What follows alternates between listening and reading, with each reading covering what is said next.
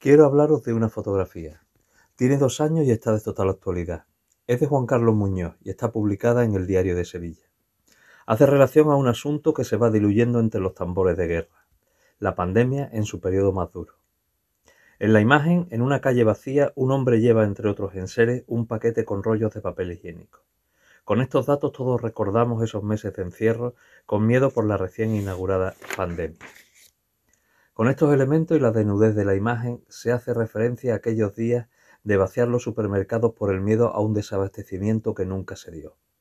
Me gustaría hacer también un homenaje a todos los compañeros de prensa que nunca dejaron de hacer su trabajo y lo hicieron de forma sobresaliente durante esos meses. Este año la Asociación de la Prensa de Sevilla los premió con un reconocimiento por esta labor. Y creo que esta fotografía de Juan Carlos Muñoz de Diario de Sevilla es buena muestra de ello.